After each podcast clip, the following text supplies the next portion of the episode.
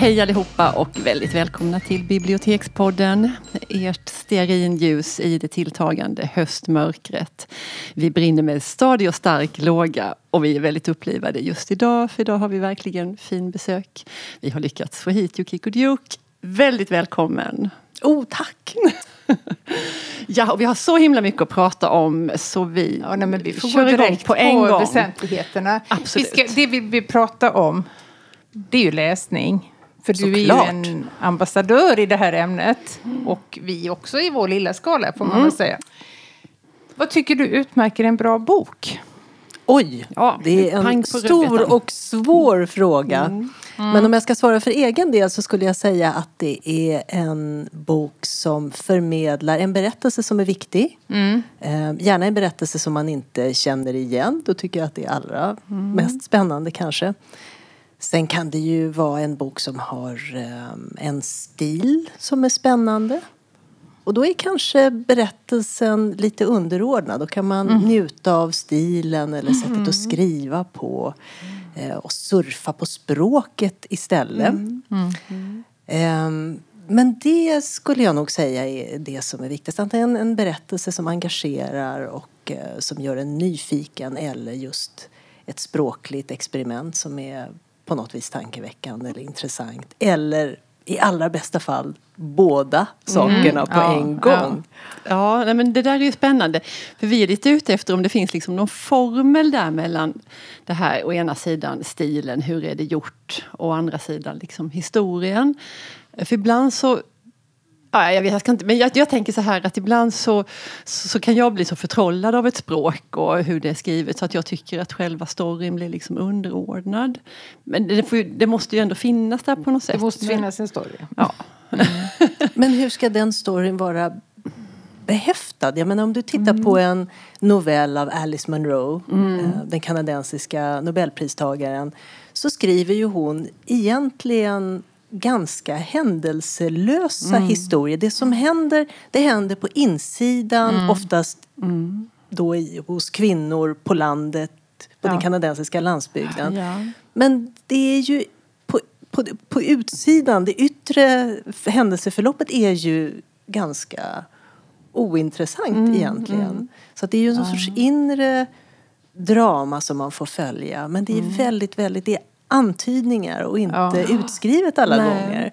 Så att det där med drama och vad som är spänning i en berättelse det kan ju se väldigt olika ut. Så jag tycker det är jättesvårt om vi då skulle formulera en formel, hur skulle den se ut så att den, Nej. den täckte alla berättelser? Nej. För det kan ju vara, en, det kan vara spännande på olika sätt. Nej, men vi menar ju, när vi pratar om böcker, jag och Elisabeth som vi gör jämt, att en bra historia nästan aldrig kan kompensera ett dåligt språk.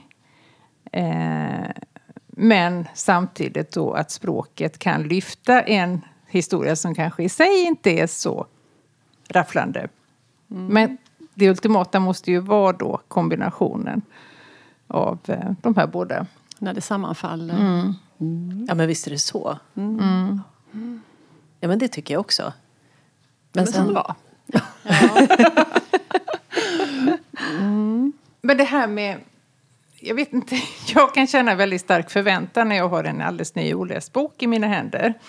Tycker du att du kan se på en bok, det här, är- den här, det här är en bra bok? om jag tittar på utsidan bara menar du? Ja. ja. Nej, det kan man Inte? inte, tycker jag. Nej. Därför att ehm, jag tycker att jag har ju hållit på så länge och recenserat Ja. böcker så att jag tycker att jag så många gånger har sett att bokförlagen har tänkt fel. Mm. Och med det menar jag att de har gjort ett omslag som inte motsvarar innehållet. Nej.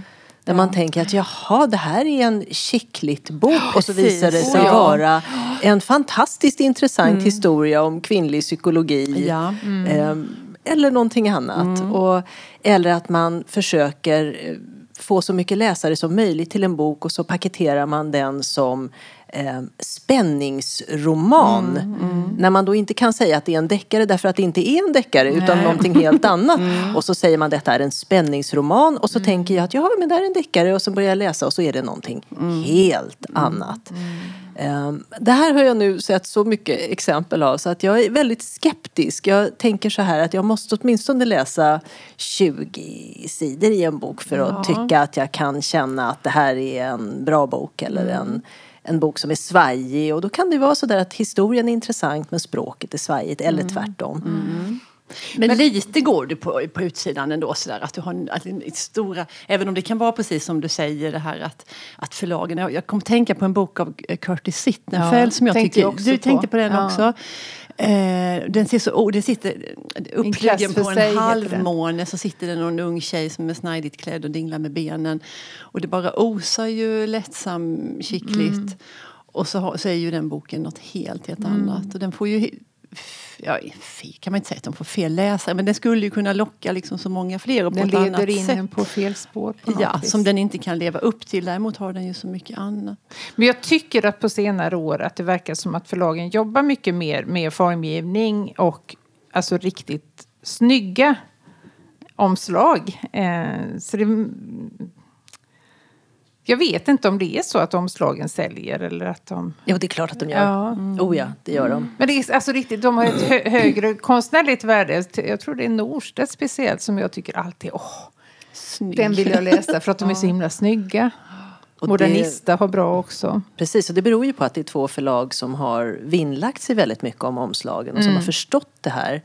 Som ju då har lyckats engagera, de har en grafisk profil. Modernista har ju en av de två män som satte igång Modernista är ju själv grafisk formgivare. Ja, Så att. Mm. han är ju oerhört medveten om hur han vill att böckerna ska se ut. Mm. Och på Norstedt så har de en ganska lång tradition av att vara ordentliga med sina omslag. Mm. Och sen har de ju nu engagerat så att de nästan har som ett stall av, av eh, omslagsmakare Mm. som, som då tar tag. Och i synnerhet när man, när man har långa författarskap som Haruki Murakamis författarskap eller eh, Ngugi wa Thiong'o eller så, så försöker man se till att, att man har en grafisk profil som är genomgående så att inte det. en roman ser ut på Nej. ett sätt och så Nej. kommer nästa roman och den ser ut på ett helt annat sätt. Ja, men det är utan- jättesmart. För Ja, är igenkänning är, det. ju Mm. viktigt. Är det det. Eh, Man har ju inte så lång tid på sig att fånga blicken. Nej. Jag tänkte också på Elena Ferrantes böcker som Mm. på svenska tycker jag är jättesnygga omslag. Eh, och sen såg jag dem i engelska och det ser ut alltså som värsta sortens eh, Harlequin-romaner. Deppigt. Jättedeppigt. Mm. Men sen är det också det att olika länder har olika förväntningar på just omslag och vad, som, vad olika böcker signalerar. Så det där är lite spännande om man tittar till exempel på ja, ska vi säga, barnböcker. Eh, svenska barnböcker går väldigt bra i Japan.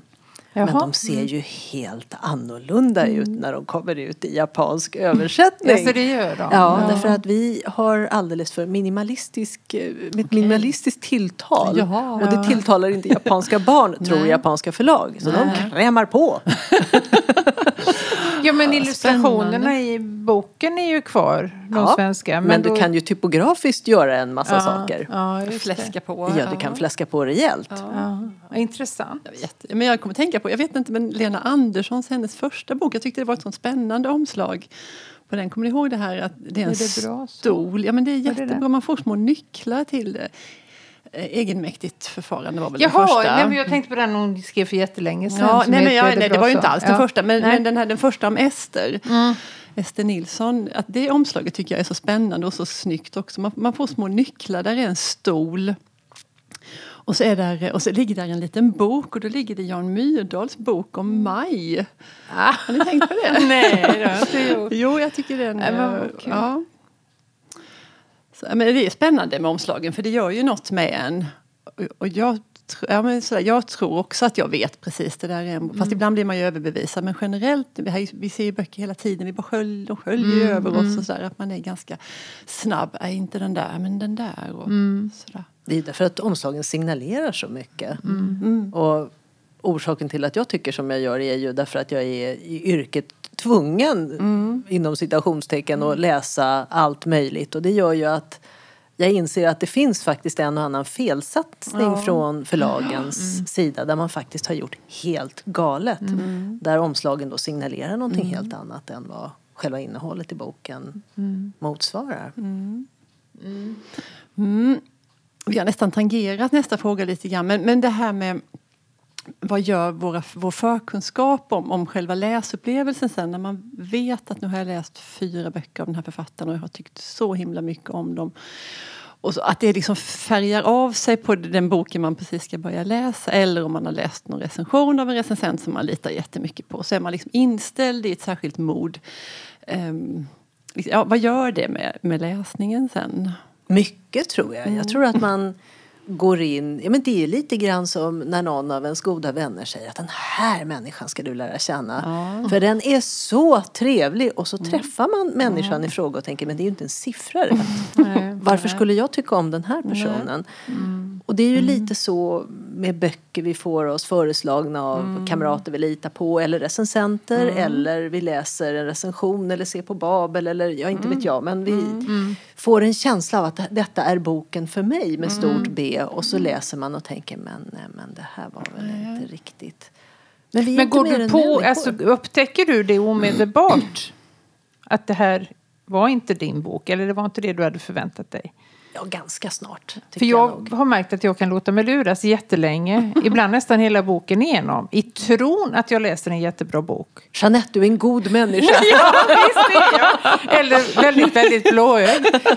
Och sen Nej. tänker jag när jag tänker efter, nej men den var ju inte så, bra. nej. Eh, man för vill att jag så vill så ja. gärna Ja. tro att den är. Och jag har liksom invaggats i övertygelsen att vad bra det är.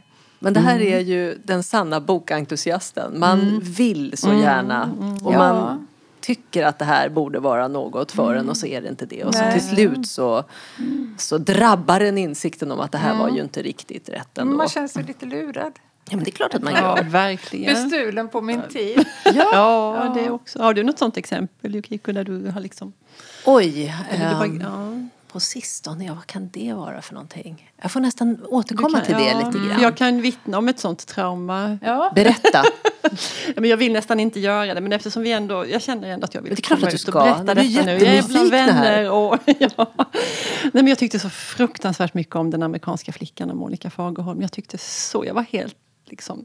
Och vissa sa sådär, "Åh, jag kom aldrig in i den boken, Nej, jag fattar, jag kom aldrig, alltså, jag kom aldrig ur den liksom. Jag bara höll på där i, i trakten och träsket och de här Lorelei Lindberg. Jag bara älskade den, alltså alltihopa. Jag köpte den rakt av. Jag tyckte det var liksom världens bästa bok. Och sen läste du Glitterscenen och, Och sen- blev så besviken. Ja, när den väl kom, för den, den dröjde ju sjukt länge. Och sen, skulle, så såg man i den här svensk bokhandel, ja men nu kommer den. Och det är som när barnen har varit ute för länge på kvällen, liksom, att jag både var arg och gråtfärdig när den väl kom.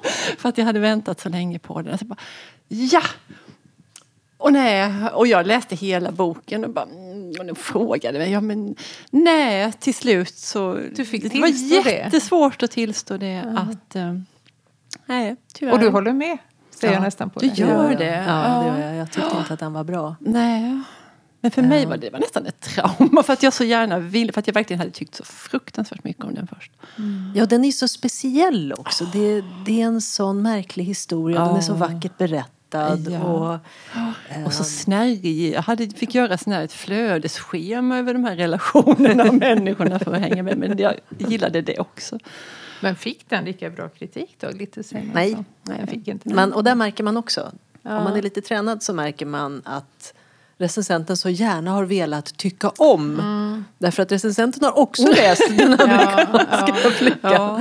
Och så märker man att det är lite försiktiga formuleringar. Ja, ja, och det är lite, ja, precis. Det är lite kremlologi där. Men nej, det var inte alls lika roligt att läsa den som det var att läsa Den amerikanska vännen. Och det står inte mellanbok i recensionerna, men hela jag tror samfällt att alla recensenter andades mellanbok i sina recensioner. Okej. Att man hoppades så väldigt mycket på att hon skulle komma tillbaka med någonting ehm, igen.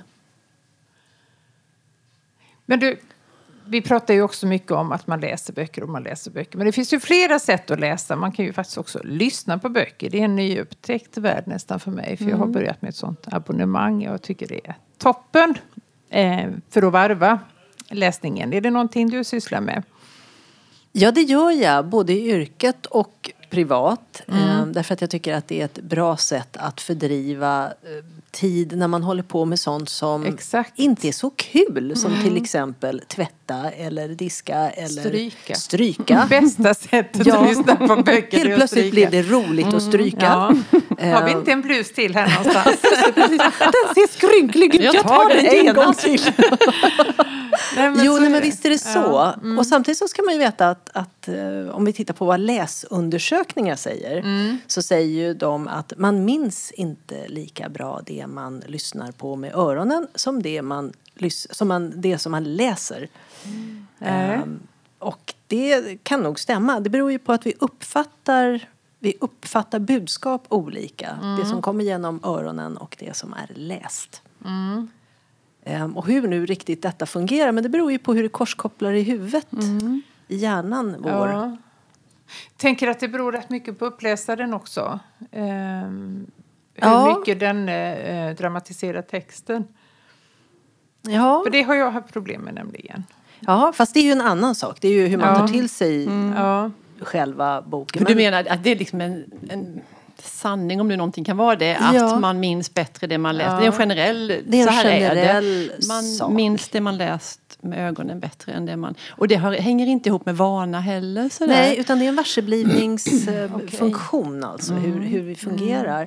Och även om Ehm, man inte, det här är verkligen, men då, om man nu är synskadad eller blind eller någonting så, så för då har man ju inget att... Då har man inget annat och då kan man- jag tänka mig att man, man specialutvecklar Att- så att ja, säga ja, detta det kan jag att också lyssna tänka mig, med, nämligen, att ja. lyssna sig till ett budskap. Eh, För man kan inte sen- välja eller har aldrig gjort Nej. både och. Nej. Och sen är det ju så att den mänskliga hjärnan är ju inte statisk. Den har ju utvecklats under alla dessa år när vi har gått ifrån att vara jägare och samlare till att bli bofasta, till att bli, gå in i ett teknologiskt samhälle. Så att vi är ju fortfarande under utveckling. Men som vår hjärna ser ut nu så är det ju till exempel så att, vi, att det vi läser på skärm minns vi också sämre än det vi läser i bok. Och det är därför att ögat uppfattar på ett annat sätt. Och nu blir det bättre och bättre med det där. Och, eh, kanske nästa generation får lättare. Men vi har fortfarande lättare att läsa ifrån papper. Är det oavsett liksom skärmens beskaffenhet? Sådär, och hur, för det finns ju sådana här läsplattor som väldigt mycket liknar en boksida. Ja. men det är Ja. ändå... Och det förbättrar då Det- ja, resultatet. ja. Men det är fortfarande så att om du sätter ett gäng niondeklassare Mm. och läsa en text och sen ska de göra läsförståelsetest på det. Mm. Så klarar de det mycket bättre om de får göra ett test utifrån en bok. Mm. Än om de får göra samma test med samma text på skärm. Jätteintressant. Visst är det? Jätteintressant. Men det tror jag också boken som fysiskt föremål. Att man håller i den, man bläddrar aktivt med händerna. Att det kanske på något sätt försätter den i ett annat tillstånd än att titta på en. Ja men det tror jag absolut. Ja. Att det har med den taktila upplevelsen. Kanske lite grann också på något vis att ljuset ifrån skärmen också påverkar hjärnan på något sätt. Det där håller man ju på att forska på just nu. För fullt. Men man är inte riktigt framme än. Men lyssnar du på böcker någonting Elisabeth? För du har ju ändå varit ganska sällan. yrkesmässigt upptaget ja, av jag det håller ett på tag. jättemycket med, med talböcker just för personer som är synskadade eller har dyslexi. Så vi har en väldigt spännande läsecirkel för en grupp som där de bara endast lyssnar. Men själv så gör jag inte det så mycket. Jag, jag kör bil en stund varje dag men det är en för kort sträcka. För jag, det, det blir liksom, det är kvart, 20, eller 20 minuter är det väl då. Men, men jag tycker det är för kort för mig för att få sätta mig liksom i lässituationen. Och, Nej, men jag lyssnar ganska lite. Sen är jag jättemycket ute och går sådär med hundar. Och, men då, alltså jag vill inte ha in något mer i huvudet de stunderna för jag orkar inte ta in mer då känner jag. Så då Nej. vill jag tyst. Så, så nej, jag lyssnar nästan inte. Nej. Annars så kan jag tycka just det där du pratade om Jeanette, just vem det är som läser Ja. beror jättemycket Ja. på upplevelsen. Ja, ja, ja. Jag kan tycka att när eh, Dramatens skådespelare ska börja dramatisera mina romaner, då blir jag galen. Jag vill bara ha någon som läser rakt av. Så att jag får se bilderna i mitt Ja. huvud själv. Men det gör de mer och mer sällan tycker jag, då min eh, halvårslånga erfarenhet av den här tjänsten. Att jag tycker det blir värre och värre. Eh, och en läsupplevelse blev helt förstörd alltså, av den. Jag pratade med dig om det. Det var den här Lena Ackebos Världens vackraste man. Hon gjorde den så eländig så att Hemskt. Nej, ja, det, var, det var en hemsk bok. För att det, det handlar ju om en väldigt giftig syskonrelation. Och jag tror inte att jag hade uppfattat den som så extremt eh, destruktiv som hon framställde den i sin läsning. För det var ganska re, neutrala repliker som hon la ett tonfall i. Mm. Som, Livsfarligt Ja. skulle jag säga. För det är precis det man inte vill. Det som du var inne på där Yukiko. Att, man, att någon ska tolka åt en och liksom skratta och slå sig för knäna. Och, Nej. Eller ja, reagera Nej, det behöver ju inte vara helt tonlöst heller, men lite lagom. Ja. Ja. Sen har vi myntat ett begrepp som vi är lite nöjda med som är så här monolitterär eller polylitterär och då tänker vi att det ska utläsas om man läser en bok i taget, man börjar läsa den, man läser sluten, lägger ifrån sig den och så läser man nästa, då är man monolitterär. Är man då poly så har man flera böcker på gång samtidigt som man växlar mellan. Sådär. Och vi är jättenyfikna på vilket du är av de här. Megapolylitterär. En medsyster. Mega poly! Nej, men jag är tvungen i yrket att ha flera böcker på gång Ja. samtidigt. Så att från början var det nog inte ett val. Nej. Men sen har det allt mer blivit så att jag faktiskt måste läsa ehm, flera böcker samtidigt. Ja. Beroende på att jag skriver recensioner och sen ska jag skriva någon liten minibiografi om någon och så ska jag samtidigt översätta någonting och helt plötsligt så sitter man där med en massa böcker. Ja. Men sen är det ju sådär också att man är ju lite intresserad. Man hittar den lilla roliga boken och någon skickar en bok till en och då måste man ju börja läsa lite i den också så vill man ju fortsätta läsa. Så att, nej men jag växelläser Ja. väldigt många böcker samtidigt och det är både skön och facklitteratur. Det är alltid en salig blandning och eh, ungdomslitteratur. Och, ja, allt. Vad härligt. Du, skiljer du på liksom yrkesläsning och privat? Liksom, nej, eller jo? Nej, det går ihop. Det går ihop. Ja. Ja. Det är bara det att om man då pratar om yrkesläsning i mitt fall så handlar det om böcker som jag kanske inte hade köpt själv men som jag av en eller annan orsak för att jag ska recensera dem eller för att någon har skickat dem till mig helt plötsligt upptäcker. Ehm, biografier om Mannerheim eller någonting sånt där som jag kanske inte skulle köpa själv men som visar sig vara jätteintressanta. Ha, Jeanette är också Polly och jag Ja, är... det blir värre och värre ska Ja. jag säga. Jag får snart göra något åt det. Nej, men problemet är om det är böcker som kanske är lite lika. Och då kan jag tänka att nej men, Vad var nu detta? ja. Och, och blanda ihop två berättelser och göra dem till en. Och det är inte, bra. Inte bra. Så därför Nej. försöker jag i alla fall läsa en eh, fackbok i köket och en roman i sovrummet. Och, och alltså ha lite Har du så rumsliga uppdelningar också? Ja, det har jag. Det ligger högar på alla bord och i köksfönstret har jag böcker istället för... Vad intressant. Vad säger din familj? Nej, men jag, han är nästan lite likadan faktiskt. Vad så det är inga problem. Eh, nej. När min dotter var liten så hade hon en av sina eh, dagiskamrater hemma. Och så säger dagiskamraten Åh, vad ni har mycket böcker som ligger på golvet. Varpå min dotter sa Ja, vet du, jag tror att mamma har det här som lego. Hon ändrar liksom på dem så här. De här högarna ser olika ut och så bygger hon små torn och så bygger hon liksom på sidan så här som en mur.